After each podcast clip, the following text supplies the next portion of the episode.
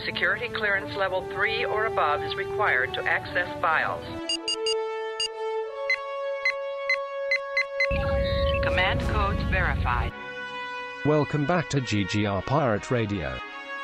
Hi, it's Wes Johnson. And John St. John. And we're here for GGR Pirate Radio. Yeah, because they've got balls of steel. Yes, and we may take those from you when we're done. Yeah, uh, I am super bummed that I missed the conversation about fucking Jon Cryer as Lex Luthor because what? what? what is going on? well, see, the great thing about this, Mr. Rambo, is that you can now tip in. Like, you've heard what we talked about. So you literally can be like, hey, wait a second. I got shit to say, too. So. Well, so I, I, I haven't listened to the episode. Yeah. I just saw that was one of the topics. Yeah. And I'm very divided because of the things that that Supergirl show does wrong, which are there are several. Like the writing's not great. It's it's okay. It's good enough to keep you interested, but not necessarily good enough to keep you there. Um, one of the things it does really well is casting. Like Melissa Benoist is amazing. She's exactly who I would want for Supergirl. Um, I mean, almost across the board. These are all like really talented people doing a really good job. Yep. And Tyler Hoechlin has been fucking phenomenal as Superman. And so I'm just like, maybe they saw something in an interview or an audition that I just have not seen yet. I look forward to be being to be uh, being proven wrong, but good lord, I wouldn't have cast him in a thousand years of guesses, and yet here we are. See, so I'm the exact opposite. Like I I think that this was a a bold move on their part because they didn't go the safe route. They didn't go with, oh well, we could just choose that that that chode that was on Smallville. Let's just throw that guy out here. Like I mean, because like they literally could have just recycled any butthole that's ever played Lex Luthor before, and people would have been like, eh, yeah. whatever, fine, cool, you know, and just and like dealt with it. But instead, they chose somebody that was just kind of like, huh. All right, well, let's let's see what they're gonna do with this one.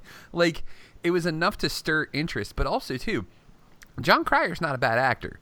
Like that's that's the thing is like the dude has some chops, and like the thing, and we were we talked about this on the podcast is everybody sees him as this like meek kind of beta male from Two and a Half Men and mm-hmm. from all the uh, John Hughes movies that he was in, but like he and Lenny Luthor from Superman Four, but like yeah. he's he, he's got some range, and I think that like the way I'm picturing him almost is remember when they were doing the um, the death and life of Superman stuff, and you didn't really technically have a quote unquote Lex Luthor. You had um, what was it, Alexander Luthor, that was like yeah. his his son, but it turned out that it wasn't actually his son. It was actually Lex Luthor, just pretending to be a nice guy. Like yeah. that's kind of the vibe that I got that I could see Cryer doing because Cryer's like, hey, look, I'm nice. Hey, look, all right, all right, and then all of a sudden you get this dark side, and it's just like, wait a minute, okay, I, I could see where they might be doing something like that.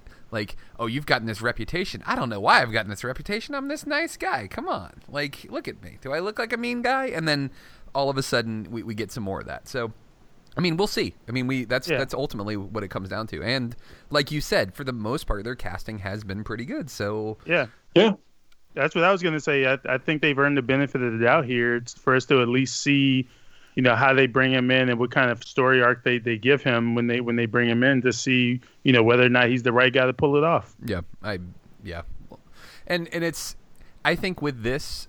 Uh, and and really, uh, part of our conversation went towards this. Rambo was that if they're gonna bring Superman's biggest villain into Supergirl, it I think it means we're gonna get more Superman. Yeah, which I'm always down for. Yes. That, yeah. yeah, I I I very recently um, erased a bunch of episodes of Supergirl from my DVR. I was like, I'm just, I'm not gonna watch this. I don't care enough. But the second that they announced the Elseworlds thing, and I saw that Tyler Hoechlin was going to be back on the show, I made sure that I was recording all of that shit because um, I want all of the crossovers, and I definitely want him as Superman. Anything I can do to like nudge anybody in the direction of like, yeah, let's let's get more of him. That yeah, that's awesome. Yep. Uh, I'm all about. Yep. I also I also made the point uh, the other day too that with them pushing like man of like them not doing any more uh, Superman films, as far as they, we know going forward, that they, they have the opportunity to now do more with them on Supergirl because usually these the, the major characters are off limits for you know the Arrowverse shows. But Yeah. with them not doing any any Superman movies, I mean, they can do they could probably bring in as much uh, do as much Superman as they want. Well, and really The- too, when you when you think about it, um, Superman, as much as we like seeing the movies, as much as like the epic stuff that Superman does is nice, it, it's also there, there's a certain part of Superman that is kind of serialized and that needs to you need to have some backbone for him before you start killing him and and, he, and, and here's my justification for that so like in batman vs superman you've seen superman in one other movie at this point Yeah. Man of Steel, and then he's dead.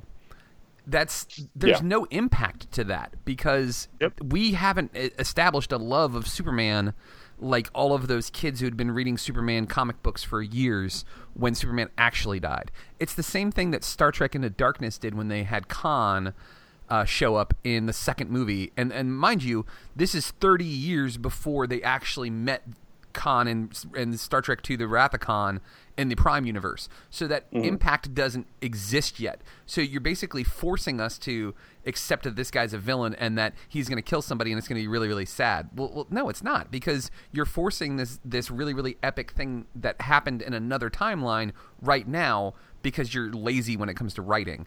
And like if we're going to get a TV series out of this, then we can establish a Superman that's been around for four, five, six, seven seasons so that if, God forbid, something like that does happen, then it actually is going to be like, damn, this sucks.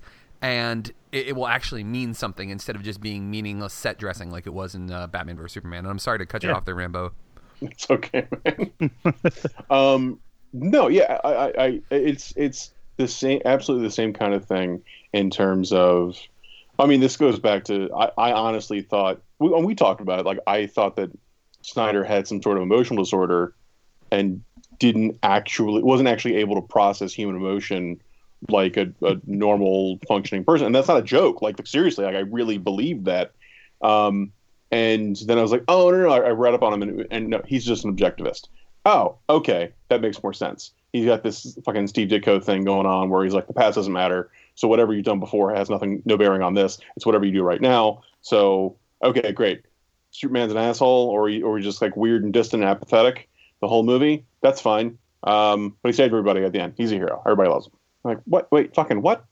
I, okay, That, that's not how characters work. Never mind. yeah, that's a, that's a whole other. Yeah. Um, I give up. Yeah. I read this yeah. actually, like, quick aside too, guys, and and this might actually have to be a whole separate episode, and we'll we'll just get just kind of just a tease, you know, just a tip for just a second.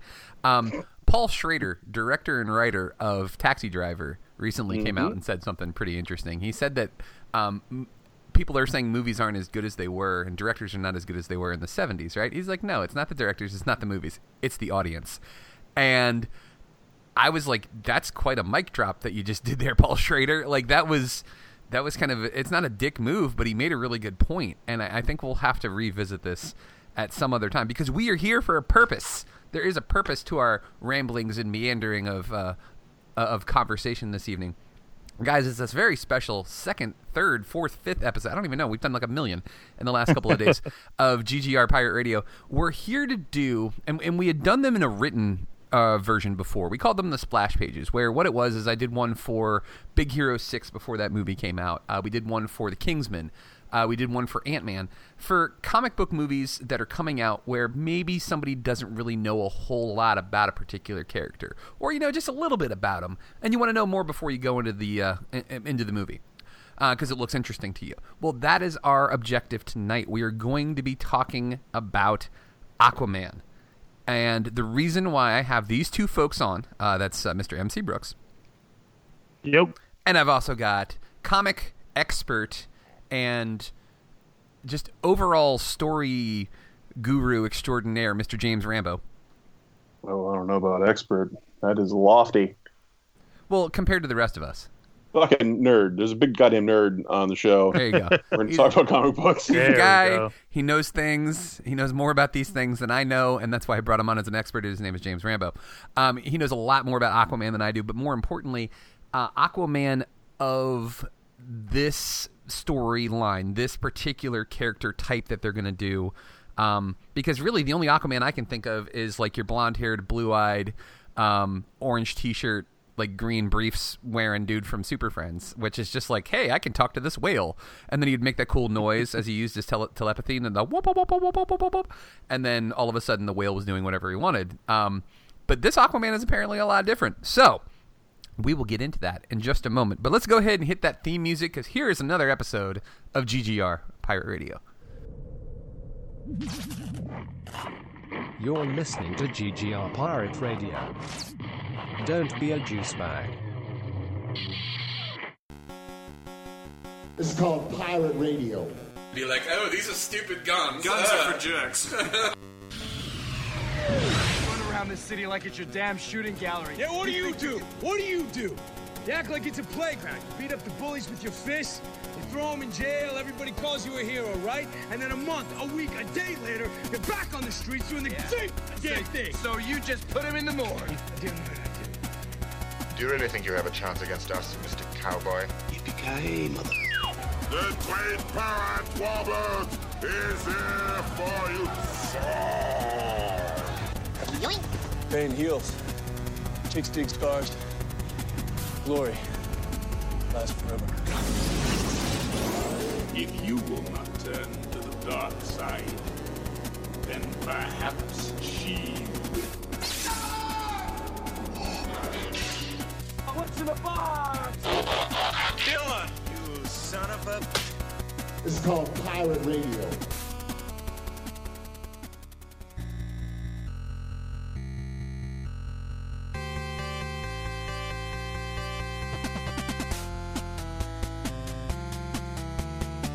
Oh man, you know what? What's that? We, lo- we lost that theme music you gave us the other day. Oh no no no! Why I had that. no, that made the episode. yeah. So at one point we have the geek sheets thing, Rambo, where like it's the you know the, the um the Morse code where it's like. I did that and they were like got, they were like Mike, you have to actually just use you doing that instead of the actual it is. It's pretty good. Yeah, it's like yeah, no action news.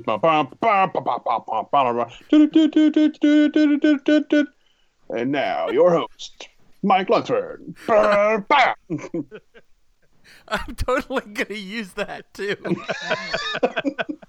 I'm gonna cut that and use that from now on. Yeah, yeah. There you go. And... and the drums come in.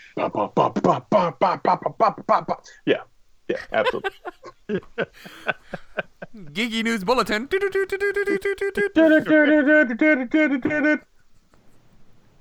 Oh Jesus. Oh. Ladies and gentlemen, boys and girls, children of all ages, my name is Mike Lunsford, and this is the Great Geek Refuge. This is our podcast. The podcast for the Great Geek Refuge is GGR Pirate Radio. Check out our website. It is greatgeekrefuge.com. We have a plethora, an overabundance, if you will, of articles and podcasts about geeky and nerdy things. You can check them all out there right on the website. We're on Facebook, we're on Twitter, we're on Instagram. We are all the places that you like to see things and do things and all of those fun things on the internet. But joining me for this special episode of GGR Pirate Radio, I have the wonderful and illustrious Mr. MC Brooks. Yo. I have the talented and thoughtful Mr. James Rambo.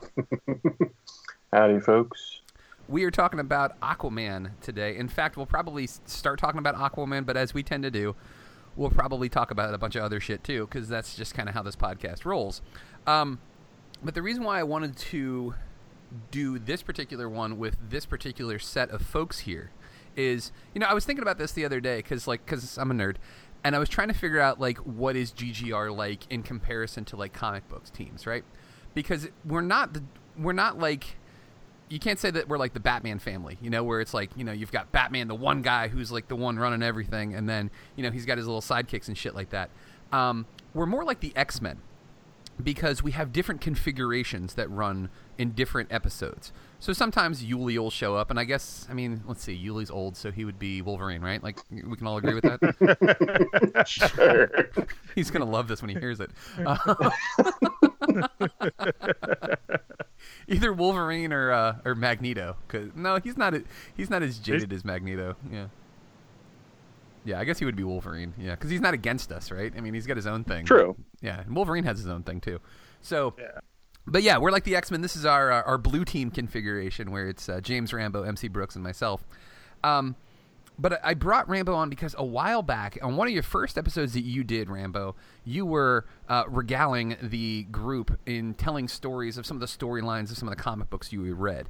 And we were talking about Aquaman, and you were saying in particular, you're like, dude, if they do this particular run where like he's fighting like fish people, and that sounds stupid, but the fish people are like, um, the anglerfish, where they've got those freaky eyes and those big giant teeth, and this actually might be pretty dope. So, this is our splash page for the man who can talk to fish, the man who is the king of the ocean, uh, Aquaman himself.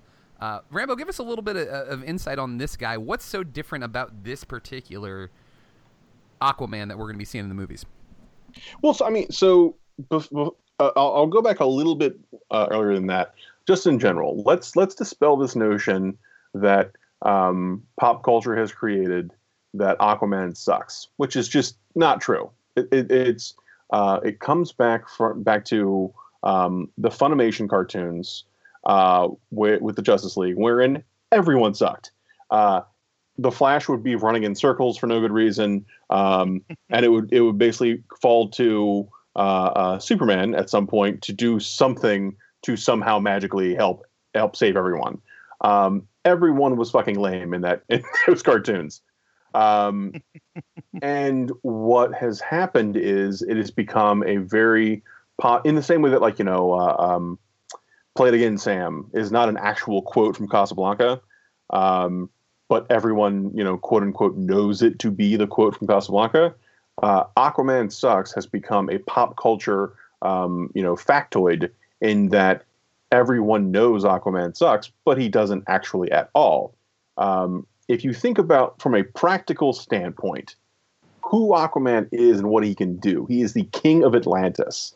He is super strong. He has super dense skin because he can live. Uh, he lives underwater. Um, he can withstand enormous pressure because, again, he lives underwater. Uh, just from a practical standpoint, Atlanteans are, you know, far superior to human beings in terms of physicality. But one of the things that's special about him is he can, you know, oh, he talks to goldfish. No, he can control sea life with his mind. Um, so, hey, you know what live, lives underwater? Oh, yeah, fish and like like guppies and shit. Yeah, sharks, sharks, fucking sharks and krakens and goddamn Cthulhu and shit live underwater. So Aquaman is able to control all of these animals. Um, that's dope. Like every now and then he'll show up like riding a shark, like a fucking great white. You're like, oh yeah, that's badass because it is. Um, so so yeah, let's let let let's now that we've gotten like that out in the open, this idea that Aquaman sucks needs to be done with and gotten rid of. And I I implore you and everyone else listening, the next time you hear someone say, "Oh, Aquaman's stupid," ask them what they've read, because it has been my go-to to shut down dumb bullshit. Um, is oh great, what part of you of this are you familiar with? And if the answer is nothing, you can do one of two things. You can be the condescending nerd and be like, "Oh yeah, well, shut your goddamn mouth," or you can, you know, be the you know hand outstretched nerd where you're trying to help them, you know, get past their their their silly uh, uh, preconceived notions um, and recommend something to them. Um, so, the modern retelling of or, of, of origins is, is is a big combination of a bunch of things. Um, but my favorite version of it is from about 1989. Um, what happens is uh, Queen of Atlantis gives birth to a baby. Uh, that baby is blonde hair and blue eyed, and everybody loses their goddamn minds because the last Atlantean that was born that looked like that uh, was a guy named Kordax. And Kordax was a dick. Um, and he he basically did his best to try and overthrow Atlantis and take control of it. Um, he also uh, uh, had control over sea life. Um, and when he was when he was an adult, he tried to uh, he came back to Atlantis after being um, uh, uh, banished, I believe. Um, and he uh, just yeah, did his, his best to to try and take the place over. Um, and when he disappeared uh, some years later for various reasons, comic books involved, um, there was this there was thought to be this this sort of curse that he would eventually reappear in some form. So when uh, Baby Orin, as he's known, as his, as his Atlantean name is born, uh, and he has blonde hair, they're like, "Fuck that! Kill that baby." Um, and so he's left on Mercy Reef, which is um, this reef near the shore that at low tide is fully exposed, and um, a lot of Atlanteans, if they're exposed to air, it's it's like human beings being exposed to water. You know, you can't breathe it, so you will suffocate and die. Um, but for you know various reasons, um, little baby Orin survives. Uh, he is taken in by a local lighthouse keeper named Arthur Curry, who raises the boy as his own, uh, names him after himself, uh, and you know reveals years later that he was uh, uh, he found him as a baby, and and you know he has this tie to Atlantis and to the into the ocean and all this, and so Aquaman's story overall uh, is this story of an exiled exiled royalty who returns to his kingdom to claim the throne. Um, that sounds awesome. like, yeah. It's That- very, very Lord of the Rings esque in a you way. can do some you can do some awesome sword and sorcery shit with that. Yeah. Uh, Kurt Busiek did a story called uh, well, it, it was Aquaman, uh, Sword of Atlantis, um, some years ago. Um, that was that exact thing. It was it was just a straight up you know like Lord of the Rings underwater story. Um, and it's it, you know it's got some some hits and misses in there. Um, but you know anything that's been around for 60 plus years is going to be good and bad. So with the with this movie, it looks like what they've done is taken some bits and pieces of that of the of the the various comic origins, um, and you know remixed them a little bit to to make it work for this story. Uh, it seems as though the Queen of Atlantis has been exiled for some reason or is on the run. Um, and you know meets and falls in love with uh, this kindly lighthouse keeper who takes her in after he finds her you know in in uh, some pretty rough shape. Uh, they fall in love. She has a baby, and he is, and that's that's you know that's Aquaman. Um, we they they did some really slick shit in that they, um, I mean, well, in casting Jason Momoa, who has like you know a ridiculous amount of charm and charisma. Uh, uh, that's never a bad idea. But also, you know, casting a man of color, uh, they didn't shy away from that in the actual making of this movie. Uh, like when they cast him for um, for Justice League, uh, you know, it was a great idea, uh, and they were like, "All right, well, yeah, he's he's a brown guy, so let's let's get another brown guy." So they got a Maori actor to or uh, uh, Kiwi. Um, no, he's a Maori actor uh, to play uh, Arthur Curry to play the the lighthouse keeper.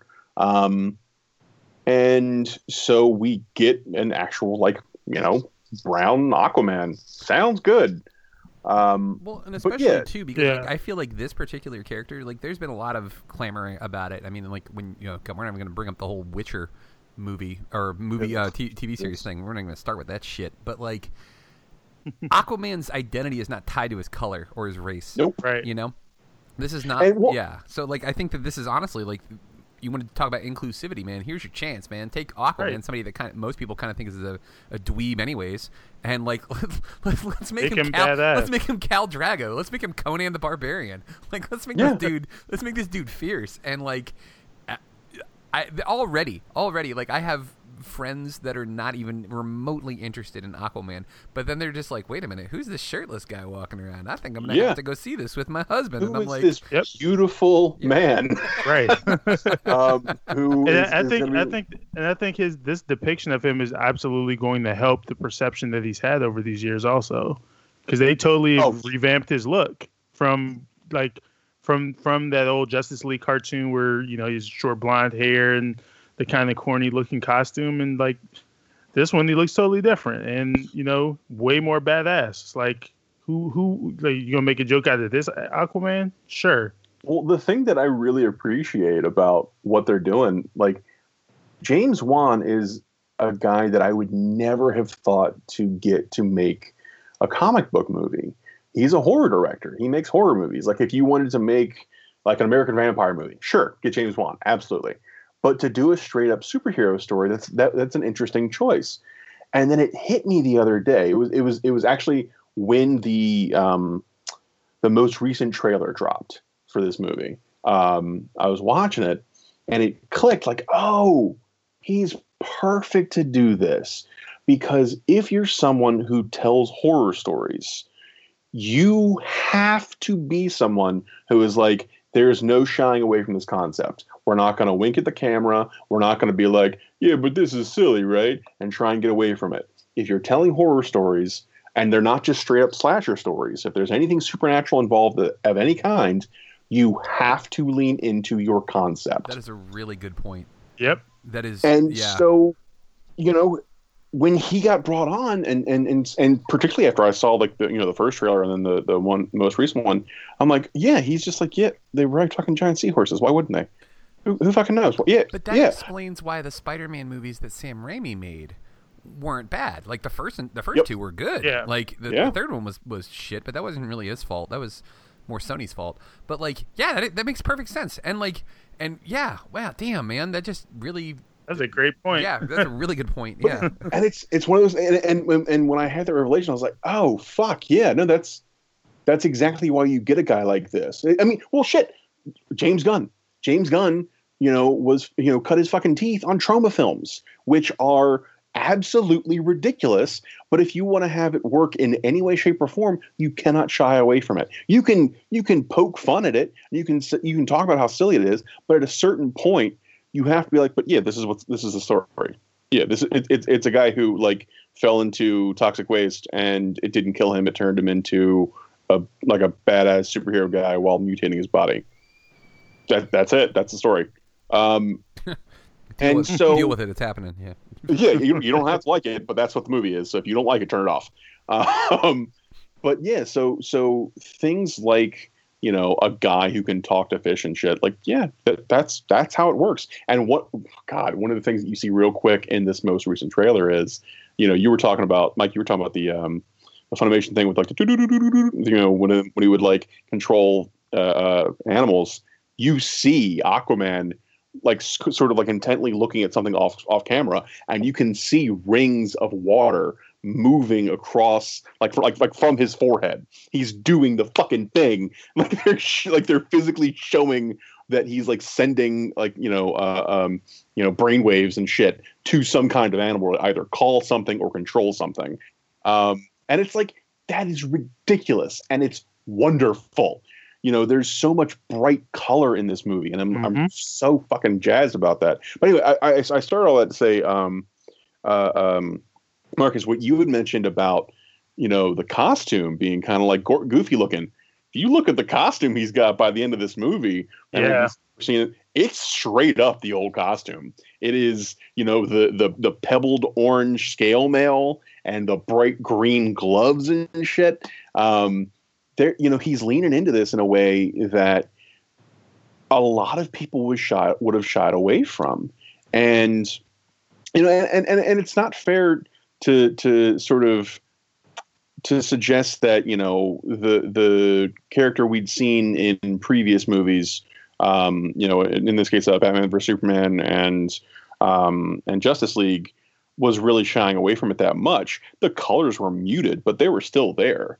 Like if you look at the original costume that we got that Momoa was wearing, where he had like the sort of like the the one shoulder piece, um, like the single arm kind of gauntlet thing, that is a hundred percent the '90s Aquaman when he had the hook hand. Straight up, that is absolutely that design. It just you know the colors look a little different. Um, and so, you know, with this movie, instead, what they're doing is uh, they're just going more and more like, like, like you can see the sort of the evolution of it, where it's like, okay, well, this is like, you know, quote unquote badass, so that's what we're gonna get. And then Justice League was more of the armor, but not like realistic. I don't want to say realistic, but you know, a little more um, grounded, I guess, for lack of a better term. And with this, um, James Wan is like, nope, cartoon, fucking cartoon. We're doing. you, you don't. Yeah, again, if you don't like it, get off this train. Um, and in, in the same way that you know you can. There's no reason in the world to to get rid of Superman's trunks because, sure, this is what Kryptonians wore. That's that's just a thing. You don't, oh, Yeah. is that dumb? All right, great. Well, it's an alien culture, so fuck off. Yeah, I mean, Um, really. like, Right. that's- let's, let's take let's let's take the, the underwear over top of the pants off of the costume because that's dumb. But the fact that a a guy who has a big giant cape flapping behind him can fly, and he has laser vision, and he can Mhm. blow so cold that it freezes things. Yep. That that's that's not dumb. But the, the Yeah, underwear you're fine over with all of that. yeah, that that's the dumb part. But that's where they lost you. They lost you at the fucking trunks. Okay, fine. Also, Batman does that thing, that shit too. So fuck off. Um, everybody does it. Like that. Like Yes. half, half the damn X Men Yeah. have their underwear over top of their pants for some reason. I don't know. It all, yeah. Well, I mean, it- I mean, because of Superman, it all came goes back to circus strongmen. Yeah. and how that was just the outfit they wore. That was it was just the the look. Um, and you know, Superman is the first, and so he set the standard. Like this is what it looks like. Um, but uh, yeah, you can do whatever kind of crazy, goofy shit you want with this character because you're like, yeah, it's an alien civilization. Um, that yeah, they live underwater. The, the, the, the first time I saw one of the um, not a megalodon, uh, and it's not an Ichi- Ichthyosaurus, but there's a specific dinosaur that I can't, I'm blank on the name of it. It has like a, a like an alligator head. Um, somebody's Oh, riding one Mo- of those. Mosasaurus. Yeah, I think so. Um, somebody's riding one of those in, in Atlantis. Because why not? They just retreated further underwater. Great. Yeah. Oh, there's giant fucking like like building size crabs. Sure. Yeah. Why not? There's no reason in the world not to do this. I'm just hoping they Um, do even like things that we saw like in Futurama. You know the episode where um where they all go underwater because they're fishing, and then Fry meets the mermaid from Atlanta, and they're like they're they're basically there's like a volcanic steam vent, so they're like they're they're catching prawn and like cooking like cooking the the shrimp like on like on the volcanic steam vent. I want stuff like that. Like There's no reason in the world not to do that. Right, Absolutely. exactly, yeah, because that's what you Well, do. in in in uh, not the most recent run, but in the New Fifty Two arc of uh, of Aquaman, in the first issue, the, the first issue ends. So so one of the things Geoff Johns was trying to do was he was trying to to sort of like uh, cultivate, for lack of a better term, but like talk about the public perception of the character, and he had it be that even within the DC universe, people thought Aquaman was silly. Um, and so, like, you know, Aquaman shows up to a place and they're like, yeah, what are you going to do, man? There's no fish here. And he's like, yeah, I can do other shit, man. Um, but the end of the issue has him go to uh, this local seafood restaurant that's right on the shore and order like a fried seafood platter. Everybody goes, oh, what? I, I, I thought they were your friends. And he goes, what do you think we eat in Atlantis? and they all kind of go, "Oh, yeah, yeah." He he lives underwater, which means that he eats food from underwater, which means he eats fish. Um, but yeah, uh, this and and it's uh, it's just so goddamn silly. But um, yeah, man, like he is just a really cool character that uh, for a long time just didn't get his due, and it was mostly because of you know pop culture perception bleeding into oh b- basically it was it was popular culture telling subculture how to feel about a thing, and that led Yeah. to this weird shame about you know this character that can do really cool shit. There's a moment in Grant Morrison's JLA run, which if you haven't read the JLA run from the late 90s up through the early 2000s. Uh, it started with Grant Morrison, then it was written by Mark Waid, then it was written by Joe Kelly. You are missing out on some of the best superhero comics of the last 20 years. I say that with no hyperbole. It is fucking amazing. Justice League Doom, the animated uh, uh, uh, DC movie, is straight up a, a story arc of Mark Waid's uh, during that JLA run called Tower of Babel. Um, it's just really goddamn good. but the first story in uh, in Morrison's run, the, the the the first arc that that starts off the entire series, um, has a team of superheroes show up to Earth, and they all have crazy badass powers. Um, they're super strong, they're super fast, uh, and they all look like you know new versions of the JLA. And you get this reveal um, in the middle of the story that they're not um, they're not human. They're all Martians, but they're all white Martians. And Morrison introduces this I- idea that um, on Mars there were multiple kinds of Martians, and, and the, the, the white Martians that show up in, in Supergirl are from Mor- Grant Morrison's JLA run. Hmm. Um, and there's you know once once you know they, they managed to capture the JLA and you know they they've complete that's what it is. They completely win over not just the American public but like the world at large. And they're doing you know seemingly more things to help human beings than the JLA is doing.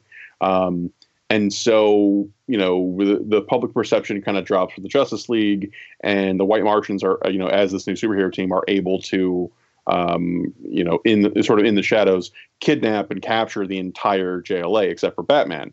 Batman's the only one who gets away, and there's this great moment where Superman's tied up, uh, and you know, super weak and and just in really bad shape, and Batman gets away, and and and one of the you know one of the Martians is like, you know, well, he's you know he's what is he gonna do? He's just a man, and Superman kind of laughs. He goes, he's the most dangerous man on the planet, and it's this moment where, where like the White Martians are like, the, the did the Kryptonian just say that this human being is super dangerous? oh no. Um, but anyway, so once once you know shit hits the fan and everybody starts really you know really fighting, uh, one of the Martians goes to attack Aquaman, and dude just drops to the ground and starts having a seizure, and everybody kind of stops and like, what just happened? Aquaman's like, oh, I used my powers to attack his reptile brain and I gave him an aneurysm. Everyone's like, what? What? That's a thing you can do? He's like, yeah. How do you think I communicate with sea life? When were you able to do that? Yeah. That's... and it's just one of those like it, it, it's it it takes somebody like Grant Morrison who is super creative and who does do a lot of hallucinogenic drugs um, to really explore, you know, well, what can you do with these superpowers? Like Morrison during his JLA run made Electric Superman cool in one story arc two separate times. It's fucking awesome. Um, but it's just you know a, a, a practical thought of like, all right, he can do, he has this power, great. What does that power mean, and how does that function, and how does that present itself uh, in you know a practical uh, circumstance? Um, like, all right, well, Aquaman can can communicate with animals. Well, animals don't have higher functioning brains, so they can't like talk. So what's he actually doing? And what he's doing is he's just he's controlling them. He's pushing them. All right, like you know, I keep coming back to sharks. The sharks are badass. Um, all right, there's a great white or a talking tiger shark, whatever. Um, I want it to attack someone. Great. I'm just going to push it in that direction and and and implant that instinct in its brain go fight. That's all I need to do. So it's it's not that he's you know having you know uh, uh, conversations with you know fucking pike and shit. He's controlling this animal um, with just enough of a push and giving it in the you know pushing it in the right direction and letting it do what it's you know instinctually going to do. Um, so yeah, like so just on the surface, like yeah, he's super strong, he's super fast because uh, again he lives underwater so if he's able to move like we move in air but underwater if he's in the air then he can move that much faster and that much uh, uh, stronger. Um, but it's like those guys yeah. if you go to the gym those guys who train with like those those masks on to simulate what we, it's like to be up in the alps and shit like that uh-huh. like yeah. this guy's like he's he's stronger than you because he's training harder you yeah. know like you're boned 100%. Yep, it's it's it's yeah. the marathon runners that run in the in like high altitudes. Yeah, um, it's it's fucking Goku and Vegeta training training under like hundred times gravity. There, there it is. Oh, yeah. Okay, I was waiting. I was go. waiting for one of you guys to make that yeah. reference. So. yeah, it's not going to be me because I'm not a huge Dragon Ball Z person, but I knew it. I knew the reference, and I was like, "Wait for it! One of these guys is going to do it." There, there it is. There it is. Um, Rambo, if if you were going to recommend some some comics that people may, maybe might be able to pick up. I mean, we only got like a couple weeks before this movie comes out, but Yeah. like if if people wanted to go pick up some Aquaman stuff that is going to give them an idea of, of what this character is like, other than um, just- he's charming, he's got long hair, yeah. You me as the example because I've I've never read one. So what would you recommend for someone like me? So, Peter David had a good long run on Aquaman. Um, honestly, the entire thing is worth picking up. Um, but if you were looking for like specific things to go to, um, there are a handful of stories. Uh, the first one I'll mention is one of the more recent ones, and it is it's Geoff Johns' uh, opening Aquaman story uh, for the from the New Fifty Two. I believe it's called The Trench uh, and it, and at least part of this movie is based on that.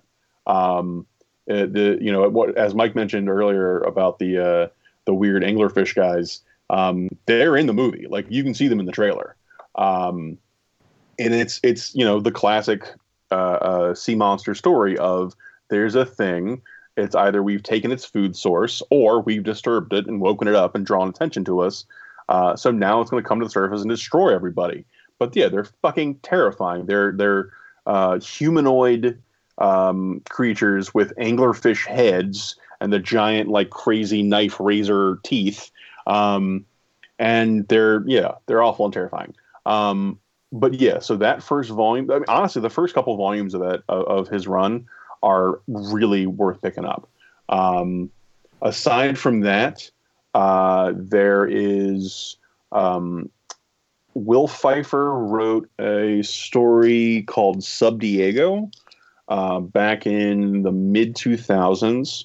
Um, what happens is the city of San Diego just breaks off of uh, uh, uh, the California landmass and drops into the water. And a bunch of people die, but a bunch of people start breathing water. And the story is like, well, one, how the fuck is that possible? Uh, but two, who did this? Um, and now Aquaman doesn't have to just deal with the oceans; he has to deal with this transition of people who were, you know, air-breathing human beings who are now living under here. Like everything we do and everything and and all the ways that we function as humans functions based on the fact that we're a we're, you know we're on dry land and that we breathe air. So when you completely change, you know, the fundamentals of how a creature, you know, lives and exists, how do you deal with food and you know, uh, uh, um, how do you you know how do you go to school? How do you uh, handle um, you know infrastructure for jobs and stuff? So he kind of becomes like sheriff effectively of this entire city um, and has to not just watch. It, it becomes a very direct Aquaman having to watch out for this group of human beings um, and help them with the transition, while at the same time so, you know, solving this uh, this mystery. Um, but yeah, man, on it, like I said, I definitely recommend the the the JLA run. Um, he shows up. Uh, I think he's like one of the big seven on the team through shit, probably the first 30, 40 issues, if not longer. Um, and honestly, just if you see his name on something, if you see that character pop up on a place and you trust the creative team, pick it up. It's worth reading. Um, Dan Abnett um, r- has been writing Aquaman for a long time. Uh, I think he just wrapped up his run on the book um, for Aquaman Rebirth. Um, and that whole run has been solid. Uh, it is, you know, it it it it opens with an Atlantean um, uh, ambassador, uh, not uh, embassy, uh, embassy being opened, and fucking uh, uh, Black Manta shows up and is like, "Fuck this shit," and just starts blowing it up and trying to frame the Atlanteans. Um, which, real quick, Black Manta, uh, Black Manta, human scientist who um, was revealed uh, uh, once you finally got him out of the armor. Black American man who was sick and tired of dealing with the bullshit from um, uh, bullshit and racism of being a black man in America, and he's like, "Fuck this! I'm going to the ocean." And he shows up, and there's a blonde haired, blue eyed white man. it was like, "Hey, fuck you! Knock it off!" and he's like, "Seriously? I can't deal with. I got. I can't escape this shit." Um, If you so yeah, a Black good, Manta. a, good supervillain justification right there. I mean, Uh, yeah, I I could understand that. uh, among other things. Like it, it's it's it's yeah, it's you know racism definitely plays a part of it. Um, but yeah, there's a whole thing in John's run about um, the part Arthur plays in the death of um, Black Manta's father and how he's like, all right, well, I'm, I'm going to murder you. Uh, like I just just to to, to um, seek vengeance for for the death of my father. Uh, and of course, there's more to it than that. But um, but yeah, man, uh, Geoff Johns' run is definitely worth picking up uh, from the New 52. Uh, Dan Abnett and Brad Walker uh, did. Um, oh yeah, and Ivan Reis draws all of Geoff Johns' run, which is fucking it's beautiful. Um, and uh, yeah, uh, Dan Abnett and Brad Walker did the majority of uh, the beginning of Abnett's run on Aquaman, which is the run that follows Geoff Johns, uh, Geoff Johns's um, uh, for Aquaman Rebirth. Um, and yeah, it's like I said, if if you see the character and you're even remotely interested, and it's a creator you you like or trust, pick it up. It's probably worth reading. Um, real quick, I, I'm reading over the powers and abilities of Black Manta, and I need we need to discuss this real quick Okay. because if people look into this, this this could be interesting. Um, let me read. Let me read word for word what the Wikipedia says. Black Manta possesses a keen scientific mind and is an expert in mechanical engineering and military tactics. Despite being a skilled hand-to-hand combatant and swordsman, he generally relies more on technology and strategic planning than f- direct physical confrontations. As a result of the serum that cured him of his autism, Black Manta possesses some degree of advanced stamina and endurance. Like, let, let's just stop right there and not read any further. Tell me you guys see where I'm, why I'm stopping this and, and saying, hold up, wait a second. Th- this seems problematic here. Oh sure, Yeah, like, what? that's not that's a thing I didn't even know existed. Yeah, like, it, it cured him of his autism. Uh, I would like to know where. I mean, the character was written in what the seventies, like uh, sixty-seven. Yeah. Uh, character first appeared in Aquaman September of '67. He is a ruthless underwater-based mercenary and killer who is usually depicted as the arch enemy of superhero Aquaman. So, um, hmm, I'm that's I just find that interesting that that that's the. I mean, again, too. I mean, like you want to go back to. Oh, late okay. She 60s it looks like no, no, no. It was it was much more recent than that. Um, there was an Aquaman series in the early 2000s. Yeah. Um, and there's a it's a retelling of his origin Yeah. and origin story, and you get Aquaman as uh, not Aquaman, uh, Black Manta rather of his origin. Um, Aquaman number eight by Rick Veitch. Uh, you get Black Manta as a child, an autistic child. Um, he's sent to Arkham Asylum. Um, Whoa. Whoa. the Arkham Asylum, the the prison slash mental asylum for the criminally insane. They send a So- child with autism to the place for the criminally insane. Are you serious? There is a, a website called uh, Culture Crossfire, um, and they had a column called "Horrible Origins in Comic Books." Oh my god! And uh, um, this is from 2013 by a guy named B. Patrick. Um, and this this one is origin story of Black Manta. Uh, and yeah, so an excerpt from that is as follows. Um, Aquaman number eight, we once again get Black Manta as a child, an autistic child. Due to his autism, his chi- this child is sent to Arkham Asylum. Makes perfect sense. Autistic kid really deserves to be shipped to the holding pen of the criminally insane. Uh, the child struggled when they put him to bed. It was as if the sheets hurt him, so they would strap him down. There was one time where the child was calm and relaxed, when he was placed in freezing cold water. But Arkham, mainly used to dealing with serial killers and the deranged, didn't quite seem trained for a boy with autism. This could be a zany sitcom, right? Nope, just another depressing origin story for Manta. But that's not all. How did the autistic boy become the villain he would all we would all associate with the King of Atlantis? Doctors of Arkham started experimenting on the boy, as you do. The experiments were able to help the boy not have have uh, many of the challenges associated with autism. However, those experiments were not perfect. The boy would be more focused, but ga- but gain a violent streak, and it just gets worse from there. Um, uh, yeah, leads to him uh, just know, getting really fucking violent, attacking people. Um, there's a whole like sympathetic villain thing, you know, tying it you know similarly to like a Batman the animated series. Um, it seems like a lot of this comes from a you know it's from it's from 15 years ago. So a then I don't want to say like well it was a long time ago. It wasn't that long ago, but it was a, a clearly a a complete lack of understanding of what autism is and why it should or shouldn't be used uh, for a character origin story, particularly you know if it's seen as a disease to be cured as opposed to just the way a person's brain functions. Um, Jesus Christ! They're like, he's got autism. Let's send him to Arkham. What the? Fuck? Yeah. Like yeah. Batman probably has autism. Like if you really want to break it down, like he's uh, just uncaring is only is like single mind focused. Like you give him like hey we need you to figure out how to stop superman and you have two days to figure it out. He's going to figure out how to do it. You know who can't figure that out? Regular people. You know who can? Autistic people.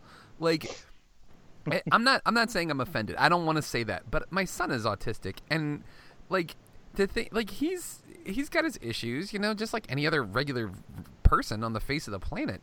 But right. like damn that is some like and who who approved this? That's my question. It's like when you were like, "Hey, you know what? I'm gonna make Black Manta's backstory. He's gonna be autistic."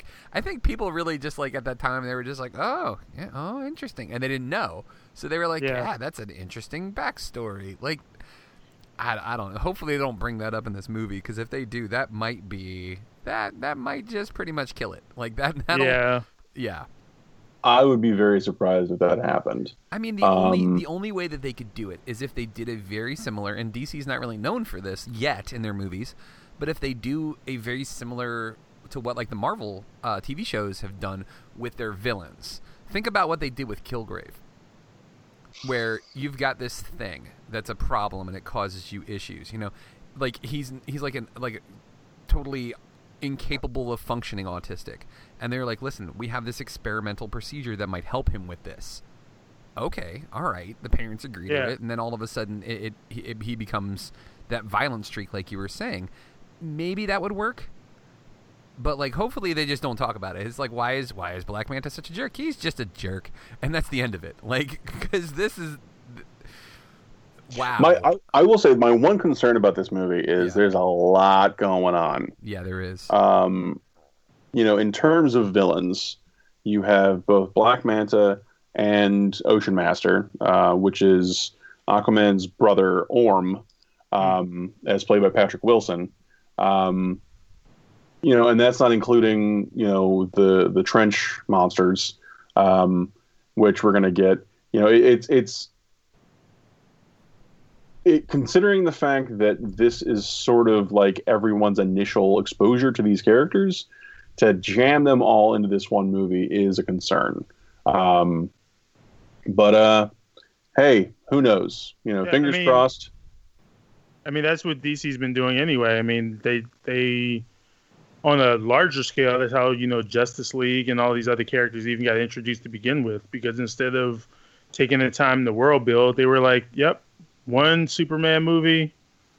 Now we'll introduce Batman and Wonder Woman, not Justice League, instead of actually doing some some kind of world building here. So, I mean, perhaps they've learned from that and they'll do a better job since you know this is just a solo movie with with uh, Aquaman here we and go. his characters. Uh, Ya, we'll see. Uh, I guess Yahya Abdul Mateen II portrays Black Manta in the 2018 DC Extended Universe film Aquaman, and is set to reprise the role in multiple other upcoming DC EU installments. The version of this character, whose real name is David Kane as opposed to David Hyde, from the comics, is an unscrupulous treasure hunting pirate and ruthless high seas mercenary with a flair for creating deadly technological innovations. So it sounds like they ain't even touching this. They're just going to make him a pirate with some cool tech. There you go. Good call, go. DC. problem solved. Good Which call, honestly, like- DC. Don't even touch that that that origin story. There had never been, like until you said something this like in the last ten minutes, I had never heard that about that character. yeah. Um, but yeah, like yeah, cures his autism. You're like, but that's wait, what? that's not. I don't think you understand how this works. Wait a second. That's that doesn't seem right at all. But all right, okay, if you say so. Uh, I mean, you guys are comic book writers. You know everything, so it's cool. Um, oh god, I can't remember what's the guy's name that um, got accused of tracing uh, porn for his uh, shots of females in. Uh, god, what's the guy's name? Oh, Greg Land. Thank you very much. Yes. Oh no, no, not not accused. Greg Land light boxes Yeah. porn. Like he, he's I don't know if he's talked too much about it, but like he has a big he has a gigantic morgue file that he uses to cut corners and, and like you know be more efficient. I mean, at a certain point, hey, I hear you, man. But do whatever you got to do to get the fucking job done. But uh, yeah, it's uh, fuck? Like Marcus, tell me you've seen this stuff, man. Like, so yeah, dude, dude's name is Greg Land. He's an artist, and what he does is, is like whenever there's like an image for like a female um, superhero in one of his books, like every facial expression, every like arch of the back, like all of it is like it, it's just ripped right out of porn. It's ridiculous. Like it's it, it's so it's it's so ass. It, it's I, I can't. I don't even have words for it. I'm so pissed off. Like it's just like when you see it and it's just so blatantly obvious. You're like, dude, really? Like is is this how you see women, or is this like how you wish you could see them, or like what the fuck is going on with this dude? Like it's right. It's it's So, bad. I just googled his name, and the first thing that comes up is a 20 minute YouTube video with all with all of the side by sides that he's done. Wow. Yeah. Yeah. Yeah. this this devolved really quickly, and I didn't mean for it. we went from talking about Aquaman, and I'm like, I'm excited. I'm genuinely excited. I think this sounds dope. The movie looks cool. Looks like it's going to be fun. I'll definitely check this one out. And more importantly, it doesn't seem like it's um it it seems like DC's really course corrected and they're not going to be doing this dark shit anymore and they're going to be doing things that are meant to be fun and exciting and not this whatever the hell they were doing before. So like I feel like we're going to get this with the with the new Aquaman movie. Shazam looks like that's going to be a lot of fun too. Um Yep. What I wanted to do if if you guys got a couple minutes here um cuz now cuz Rambo you are on you have finished all of season 3 of Daredevil, correct? I have. Okay. I think, and, and, and Steve might be a little bit upset, but he'll understand because we talked about it earlier. Uh, we had talked about this on Friday's episode of the podcast, but due to a technical error, and by technical error I mean I accidentally deleted the file. Um, Oh, no. yeah, it was it was really stupid. You know, like you know how you've you've been taught how to do things a certain way for like your entire life, and like for whatever reason you just get like a wild hair up your ass, and you're like, I'm not gonna do it that way this time because I got this all figured out because I'm I'm smarter. I'm I, yeah, I'm not gonna need this, and then you it bites you in the ass, and you're just like, now I know why they taught me how to do this thing. Yeah, I literally like created the file with all the audio files on there, and I was like, okay, I'm not going to create a separate audio file for me to work in. I didn't have a like a, a, a fail safe. And I was mm-hmm. like, I can do all of this in this one file because I'm awesome and I'm great. And hubris bit me in the ass so hard. It was like, oh, you think you got it all figured out? Hey, you know what'd be really funny is if you got two of these three episodes done and then the third episode, just I, you deleted it accidentally. Dumbass. There you go. Enjoy. Merry Christmas. Hooray! but at any rate, um, we'll kind of close this out here. Um, Aquaman, it, it, this you did not say anything that made me think that my initial perspective on this was wrong. I still want to see this movie. This looks awesome. This looks dope. The only question that I had for you was there hasn't been. I mean, have you seen or heard of any backlash from anybody where they were just like, well, are, uh, you know, he's supposed to look like this, or like nobody really seems to care, do they? Um. Well, no. There's always a vocal minority in terms of people who are like, "That's not what he's supposed to look like." Yeah. Um. and for the most part, it, it's. I mean, it, it's it's it's the same people it usually is, which is It is a lot of older comic fans who are just resistant to change overall. It is. It hasn't been nearly as big a backlash as a lot of things are. Um, so yeah, it's older comic fans that are, that are much more resistant to change. It is you know just some flat out racists who are who are upset about you know perfect Aryan looking superhero being turned into uh, giant brown man that everyone wants to have sex with.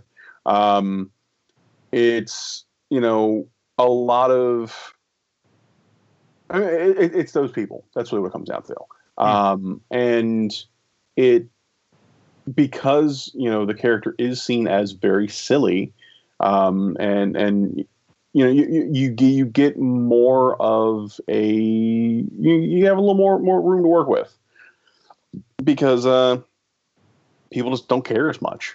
Um, but with that said, you know there was plenty of backlash about Idris Elba as Heimdall, and if you had asked, you know, a dozen people who the fuck Heimdall was before that whole thing happened, the same people who were crying foul would have had no idea. Yeah. So I just find um, it I find it interesting, and it, it's it's it makes me feel better about myself and my friends that I didn't hear a single person say anything about Heimdall before the movies came out or after the movies came out, and that just makes me feel good about myself because it means my friends aren't racist. So good job, guys. Yeah. right. Congratulations. you win. um, yeah, Rambo. Thanks, man. I mean, I appreciate you really being able to give us some some insight on Aquaman. Um, Yeah. Actually, I do have one. For, I do have something. A uh, question for him. What's up, man? Uh, so just as far as the depiction, how it, is Jason Momoa going to be a good Aquaman in your opinion, just based on what you read of the character? Because you know a lot of people were were not particularly happy with like the um, uh, depiction of Batman, you know, in this this recent run of the extended universe.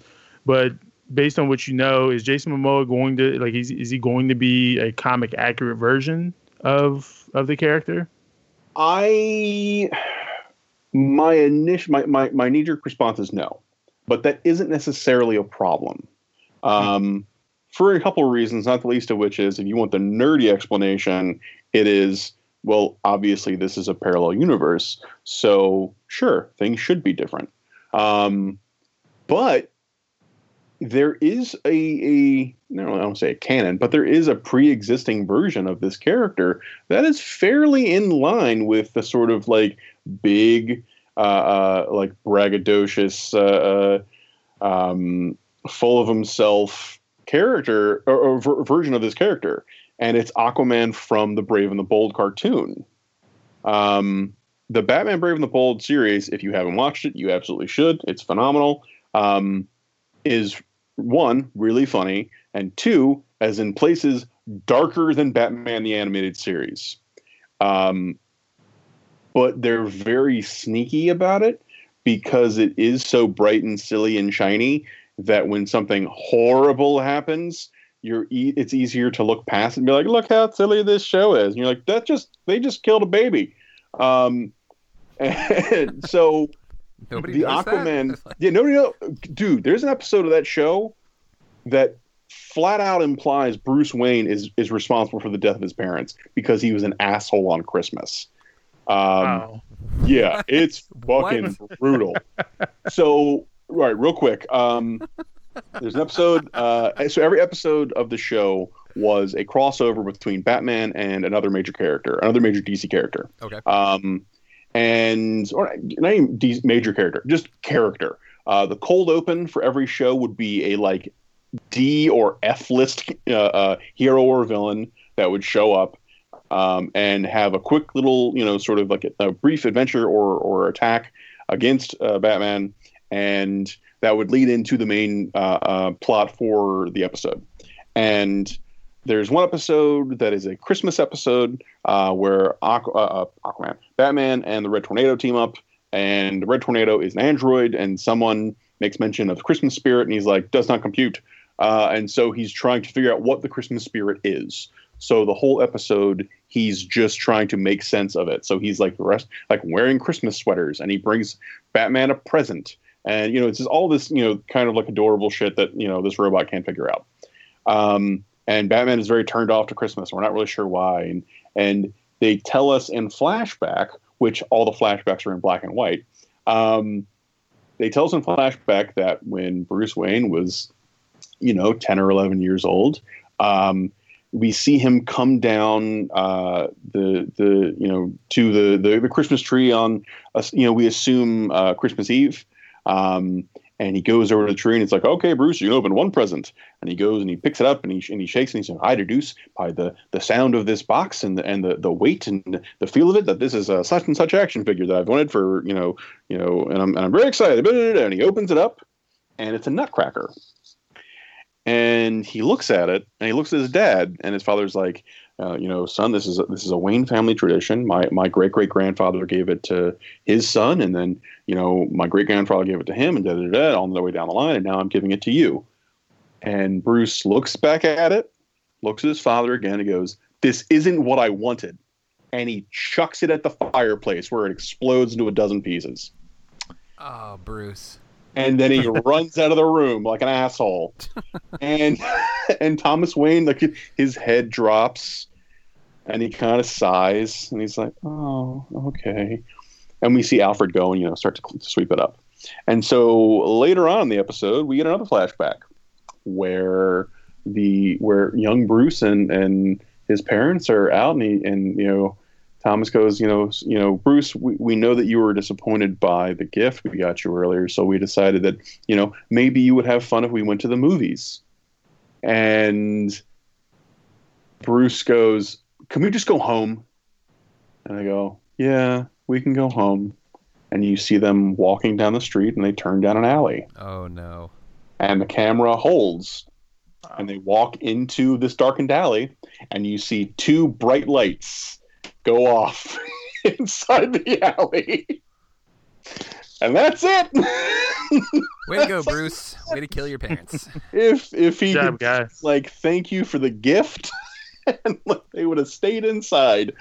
Um, Well, I mean that that kind of fits though, because like if you remember in um, even in the Nolan depiction when um, they were talking about like basically he got scared of uh, they were seeing Die Fledermaus and he was scared because it looked like the bat and it was freaking him out and like they left Sure. early, so he blamed himself for it. So I mean that kind of guilt always kind of fits with Bruce Wayne, but yeah, like.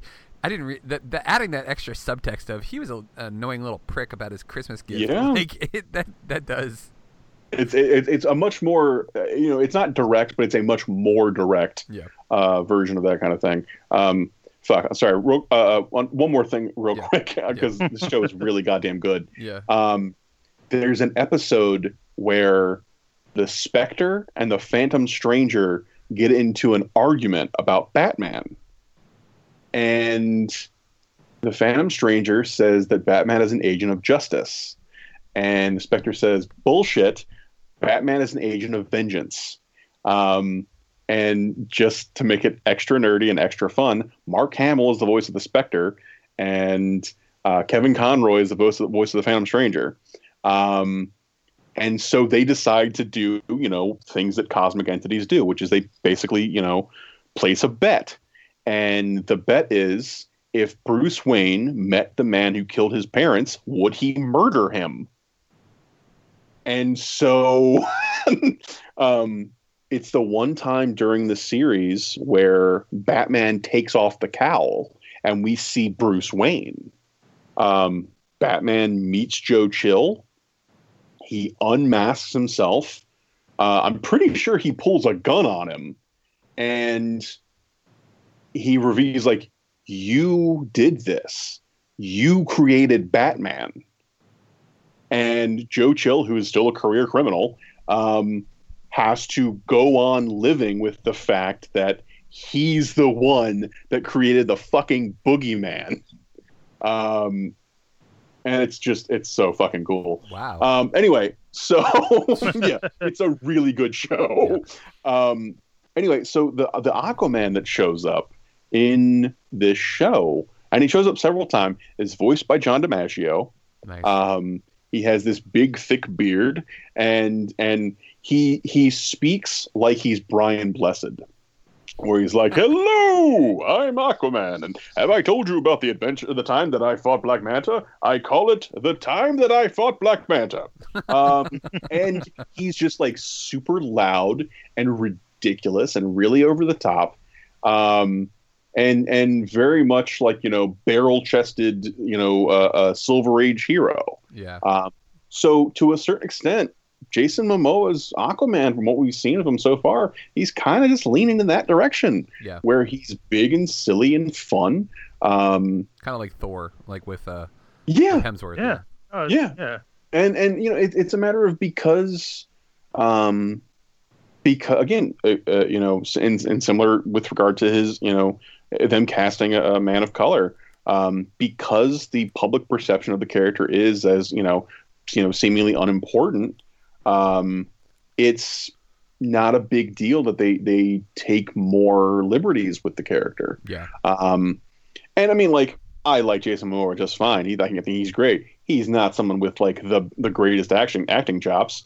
Uh, he's a big, imposing dude who is very charming. He's very funny, um, and I, I hope that he gets to kind of stretch himself for this role. Um, but he's basically playing himself on screen. Yeah. Um, and hey, cool. You know, he's not he's certainly not the first actor to do it. Yeah. Um, but yeah, uh, to you know, longest possible answer to a short question. Um, this is not the most comic accurate version. Um, the new Fifty Two Aquaman was, you know, uh, at least in the Justice League run, which is that trying to explain how all of that fits together is just a giant pain in the ass. Um, was you know much more kind of a brash guy um, and then over time he becomes you know a little more centered a little uh, you know you know more of you know royalty um, but yeah if i if there was uh, going to be any previous depiction of the character that this is most accurate from it would be the brave and the bold aquaman um, which you can absolutely see clips and stuff on like youtube uh, to get an idea of, of um, what that looks like. I mean, shit. There's an episode where uh, Aquaman takes Mera and Aqualad on a road trip, and because they're from Atlantis, they've never seen, you know, the they've never seen the United States, so they're driving around in a goddamn camper. Um, in a fucking like a rented RV, Nice. uh, like you know, going and like seeing the uh, uh, Mount Rushmore and shit, and it's awesome.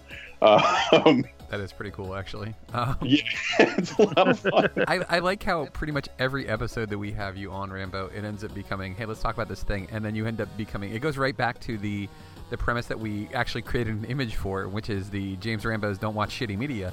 Like you just give us all of these great recommendations for things that we can watch.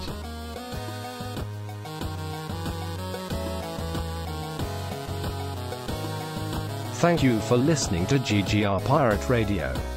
Make sure you check out our website, greatgeekrefuge.com, for more of our podcasts and all of our great articles. This has been Pirate Radio Network Production Juice Bags. yeah, boy.